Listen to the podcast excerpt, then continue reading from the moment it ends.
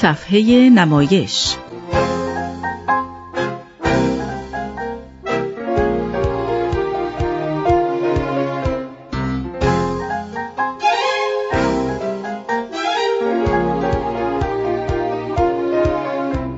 درود به همه شما دوستان عزیزی که با رادیو پیام دوست همراه هستید. به صفحه نمایش خوش آمدید.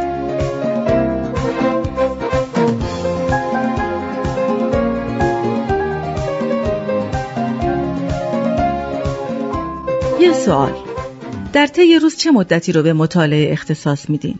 اصلا مطالعه می‌کنین؟ چی می‌خونین؟ کتاب، مجله، روزنامه یا اینکه مطالعتون اینترنتی شده و خیلی کم پیش میاد دستی به منابع کاغذی بزنین. نمایشنامه چطور؟ تا حالا شده یه کتاب نمایشی دست بگیرین و حوصله کنین که تا آخرش بخونین؟ خیلی ها میونه با خوندن نمایشنامه یا فیلمنامه ندارن. اگه شمام از اون دسته هستین می‌خوام خواهش کنم یه بارم که شده استقامت کنین و یه نمایشنامه رو از اول تا آخر بخونین. مطمئنم که از این تجربه خوشتون میاد. فقط کافیه که خودتون رو به دست قصه بسپرین. یادتون نره که شرح صحنه ها هم بخونین چون خیلی بهتون کمک می‌کنه که با فضای نمایش و روند ادامه ماجرا هماهنگ بشین.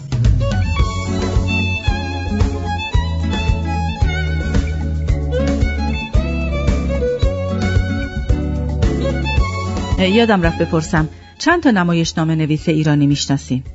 البته اگه اهل تئاتر و نمایش باشین حتما حداقل با چند تاشون آشنا هستین. خب برای اینکه با نمایش و نمایشنامه نویسای ایرانی آشنا بشین از این هفته این برنامه رو به شما تقدیم می‌کنم.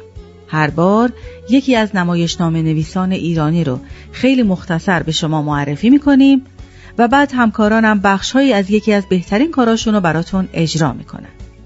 من آزاده جاوید هستم و این هفته شما رو با یکی از پیشگامان جنبش ترقیخواه و ناسیونالیزم ایرانی آشنا می کنم. او کسیه که افکارش بر بسیاری از اندیشمندان ایرانی در جنبش مشروط اثر گذاشت. نویسنده، نمایشنامه نویس و آزادیخواه آذربایجانی ایرانی میرزا فتعلی آخوندزاده.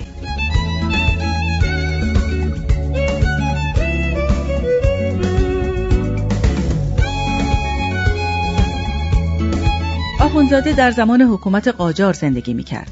در سال 1812 میلادی 1191 خورشیدی در شهر نوخا در جمهوری آذربایجان فعلی به دنیا آمد.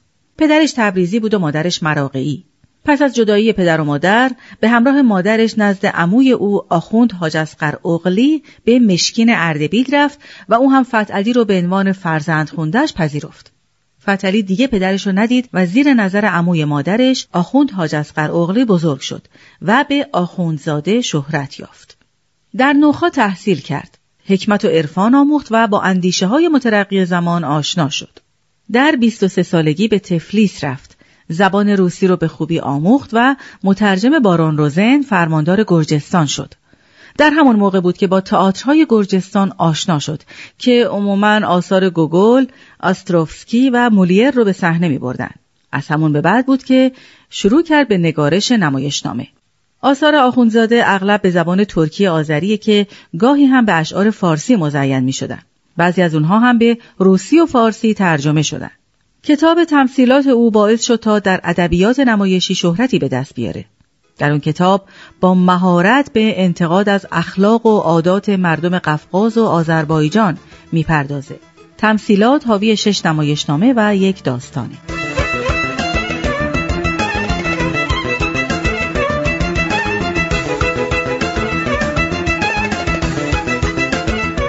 آخونزاده برای اولین بار قالب‌های نمایشی امروز مشرق زمین رو به وجود آورد. او از اولین کسانیه که به موضوع زن و مشکلات زنان ایرانی در آثارش توجه می‌کنه. میرزا فتری آخونزاده در یکی از آثارش به نام رساله قرتیکا یا سروشیه نقدی بر قصیده سروش اصفهانی نوشت. عقیده کلی برونه که با این اثر اساس نقد نظاممند در ایران پایگذاری شد. او به اصلاحات در دین معتقده و عقیده داره که دین باید بتونه خودش رو با روح زمانه و تحولات اون منطبق کنه. بعد از مهارت در زبان روسی، آخوندزاده شروع کرد به مطالعه آثار ادبی، انتقادی و اجتماعی روسیه. آثار نویسندگان و بزرگانی مثل چرنیشفسکی، پوشکین، لرمانتوف، گوگل و بلینسکی در طرز فکر و اندیشه میرزا فتحعلی بسیار اثر گذاشت.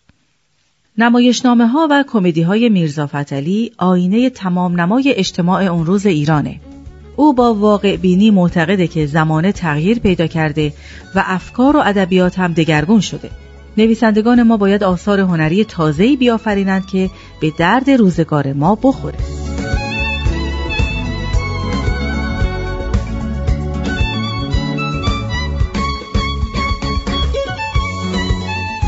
آخونزاده برای نجات هموطنانش از جهل و خرافات دو پیشنهاد اساسی داشت. یکی تعلیم و تربیت اجباری و عمومی و دیگری تغییر رسم الخط از عربی به لاتین.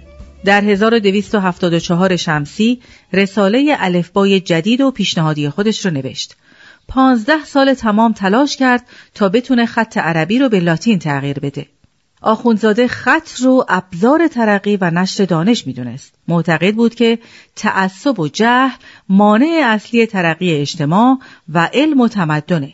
اما مسئولین مملکت هیچ اشتیاقی نسبت به حرفها و عقاید میرزا فتلی نداشتند. برخلاف ترکیه که با وجود تمدن غنی الفباش تغییر کرد و به لاتین تبدیل شد، این امر در ایران انجام نشد.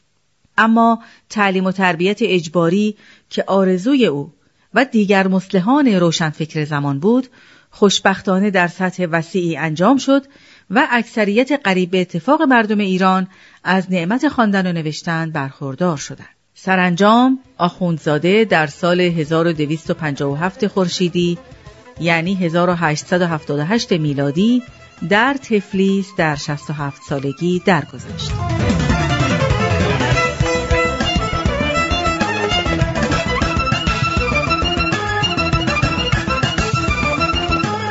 خب دوستان وقت اون رسیده که به بخشهایی از نمایشنامه سرگذشت مرد خسیس اثر میرزا علی آخونزاده توجه کنید.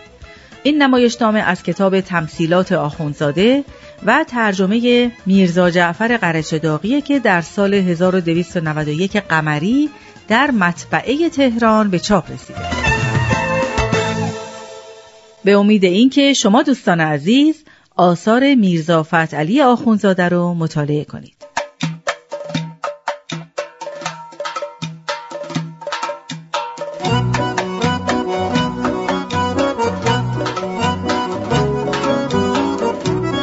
سرگذشت مرد خسیس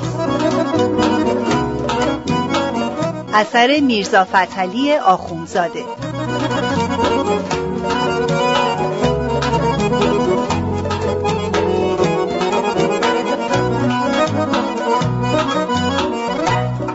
حیدر بیگ و صفر بیگ هر دو مسلح در شبی مهتابی سر سنگی نشستهاند. حیدر بیگ که بسیار غمگین است شروع می کند به حرف زدن. خدایا این چه دوره و زمانی است؟ نه جوانی را قیمتی مانده است و نه بهادری را حرمتی باقی است. مثل زنها باید از صبح تا شام و از شام تا بامداد میان آلاچیق محبوس باشی. آدم از کجا دیگر زندگانی کند؟ پول پیدا نماید دولت دست بیاورد. قدیمترها هر دو هفته یا ماهی یک دفعه لاقل آدم کاروانی میچاپید اردویی می‌زد چپاولی می‌کرد. حالا نه کاروان می‌توان چاپید نه می‌توان اردویی داغان کرد. اگر به هزار زحمت یکی را از سوراخ کوها در بیاری جز انبان کهنه و لوله شکسته چیز دیگر به دست نخواهد آمد. کو دعوای قزلباش و عثمانی که همه قرباغ را با طلا و نقره پر کند. راست می‌گویی. دیگر مثل گذشته ها نیست. میدانی سفربک کار من این است که اگر دعوای آنچنانی راه بیفتد پیش از همه جلوی دسته بیستم و هنری نمایان کنم که رستم دستان هم نکرده باشد. آری می‌دانم. اما نچالنگ رئیس قانون روس مرا صدا کرده می‌گوید هی دربک راحت بنشین. دلگی مکن راه نزن دزدی نرو. پشیمانم کرد که گفتم بلی نچالنگ ما هم به این کارها راغب نیستیم. ولی لازم است که شما امثال ما مردمان نجیب را به لقمه نانی راهنمایی بفرمایید. کار و شغلی بدهید که نان و آشی داشته باشد. گوش کن ببین چه جواب داد به من. ها چی گفت؟ گفت هی دربک زراعت بکن باغ بکار داد و ستد برو خرید و فروخت بکن. این حرفها فایده ندارد. آدم که گوشت دزدی نخورد اسب سوار نشود راه نزند زندگیش بیفایده است لذتی ندارد.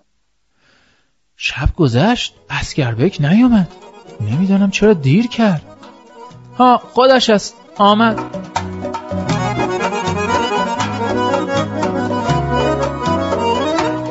حیدربیگ کمی هم با عسکربیگ درد دل می کند و از بیپولی می نالد و اینکه بعد از دو سال نامزدی هنوز نتوانسته خرج عروسیش را فراهم کند. آری عسکربیگ ماندم فکری و معطل.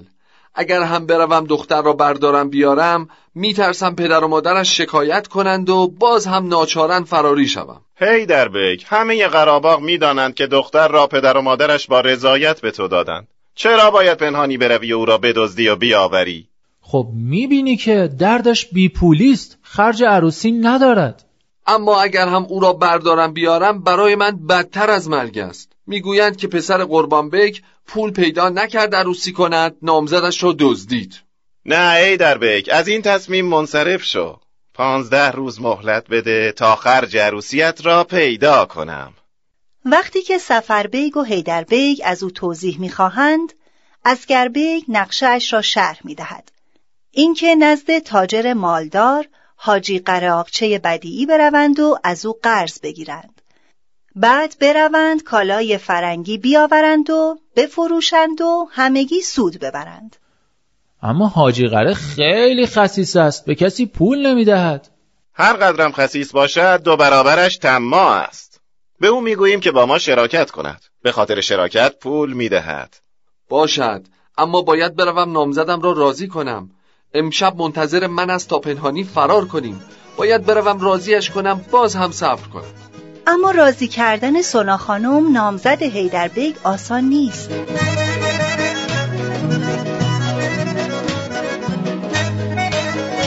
سونا خانم میدانی که مال فرنگ در اینجا چقدر گران است؟ مگر تو با مال فرنگ سر و کار داری؟ تاجر نیستی که تو. آخر کمی گوش بده. دولت روز چیت فرنگ را قدغن کرده. کسی نمی‌تواند برود بیاورد مگر به اتفاق یک نفر آدم رشید و دلاور. آخر به من چه که روز مال فرنگ را قدغن کرده؟ اصلا خدا کند که چیت پوشیدن را از بیخ و بن برای مردم قدغن کند. به تو چه دخلی دارد؟ خب من هم می‌خواهم بروم چیت فرنگ بیاورم و به بزازها بفروشم. مگر مال فرنگ در صحرا ریخته که بروی جمع کنی بیاوری؟ پاشو برویم که الان صبح می شود و همه بیدار می شوند سونا خانم رضایت بده یک هفته دیگر هم خانه پدرت بمان. اگر برای تو عروسی نگرفتم از همه کمترم. من عروسی نمی‌خواهم. پاشو برویم صبح شد. سونا خانم دردت به جانم آخر این طور تو را بردن و عروسی نگرفتن برای من از مرگ بدتر است. پیش پدر و مادرت شرمنده می‌شوم. دو سال از صبر کردم. دیگر این دو هفته صبر کردن از عذاب جهنم برای من مشکل تر است. تاب نمی آورم برویم. هیدر بیگ تسلیم می شود اما به محض حرکت همزمان با سپیده صبح مادر سونا خانم او را صدا می‌زند و فرصت فرار از دست می رود.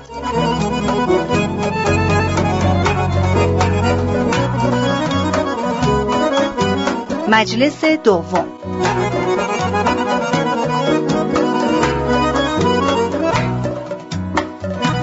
حاجی قره در دکان خود وسط کرباس ها و چیت ها و پارچه های دیگر نشسته و بیحوصله است با خودش قر می‌زند و ناراحت است از کسادی کسب و کارش دلخور است و راه چاره نمی‌داند تا اینکه بیک ها وارد می شوند. حاجی به خیال اینکه اینها مشتری هستند کلی آنها را تحویل می گیرد. حاجی کسب و کارتان چطور است؟ خدا برکت دهد مال که خوب باشد بازار کساد نمی شود من مال بد وارد دکان نمی کنم بفرمایید از این پارچه ها سوا کنید. به قرآن قسم به پیغمبر قسم به جان پسرم قسم اگر دروغ بگویم. همه شهر را بگردی بهتر از این چیت و قدک در هیچ دکانی پیدا نمی کنی. بخرید. بخرید مبارک باشد. حاجی زحمت نکش. پارچه ها رو بر هم نزن. چطور؟ مگر خرید نمی کنید؟ شب عید است. رخت می خواهید. حاجی با شما کار داریم. خواهش می کنم. زحمت بکشید و تشریف ببرید. الان وقت آمدن مشتری است. به جان شما مجالی ندارم. باشد برای بعد الان تشریف ببرید. حاجی زحمت بکشید یک قلیان دیگر به ما بدهید می‌رویم. به جان بچه‌ان دیگر تنباکو ندارم. خوش آمدید. می‌گویند وقتی خدا از آدم گرفت بنده نمی‌تواند بدهد حاجی من که می‌دانم سه ماه هست که حتی سه توپ چیت و قدک نتوانستی بفروشی کلی ضرر کردی ما اینجا آمدیم که عرض پانزده روز صد منات خیر به شما برسانیم چه فایده؟ انگار قسمت نبود خداحافظ چه شد؟ صد منات در پانزده روز؟ یعنی چه؟ تو که گوش نمی‌دهی بیرون ما می‌کنی؟ ای آقا من کی شما را بیرون کردم؟ بنشینید فروش امروز را هم نخواستم. این صد منات از کجا خواهد آمد؟ خیر برسان همین حیدر بیگ است. ای قربان تو حیدر بیگ بروم. می‌خوای قلیان چاق کنم؟ تو که تنباکو نداشتی. من ندارم. این کیسه که دارد الان قلیان آماده می شود خب بگویید ببینم. آدم تا زور نداشته باشد نمی‌تواند زر پیدا کند. میدانی که مال فرنگ در اینجا چقدر گران و رواج است. میدانی برای چه؟ خیر نمی‌دانم. چون از ترس یساولان ارمنی و قراولان گمرکخانه قراباغ و از دست قزاقها مرغ نمی‌تواند آن طرف عرس برود. یعنی شما از مرغ هم تیز پرترید که آن طرف عرس هم بپرید؟ البته بیک پیش ما باشد قراول و یساول به ما چه می‌تواند بکند؟ قراول و یساول کاری ندارند. از قزاقها باید ترسید. مجلس استنتاقشان جان مرا به لرزه میاندازد. ما پنجاه گذرگاه بلدیم. آنها را فریب می‌دهیم. از جایی میگذریم که گرد رد پایمان را نبینند چه رسد به خودمان. حالا از این آمدن نزد من قرضتان چیست؟ قرض این است که از نشستن اینجا سودی نصیبت نمی شود. پاش و پول زیاد بردار برویم تبریز. برای خودت و ما خرید کن. ما هم تو را با مال و جان صحیح و سالم تا اینجا میآوریم. پانزده روز صد تومان منفعت خواهی کرد. منفعت ما را بده پول را هم بردار. خب ولی نفع پولی که من به شما ها می‌دهم کجا می رود؟ خب ما هم شما را از دزدان و راهزنان سلامت نگاه میداریم دیگر از این بیشتر چه می‌خواهی؟ برای پانزده روز از ما سود پول می‌خواهی؟ این برای شما زشت است قوی هست ما نباشیم نمی‌توانی به تبریز بروی نمی‌توانی مال بیاوری چرا نتوانم؟ من خودم بارها به دزد و راهزن دچار شدم دعواها کردم بگویم من به دادن پول بدون منفعت عادت ندارم. در این صورت است که به حرف شما گوش می‌دهم. خب چقدر نفت می‌خواهی برای پانزده روز؟ هر صد تومان پنج تومان سود برمیدارم. بیش از آن هر چه مان برای شما.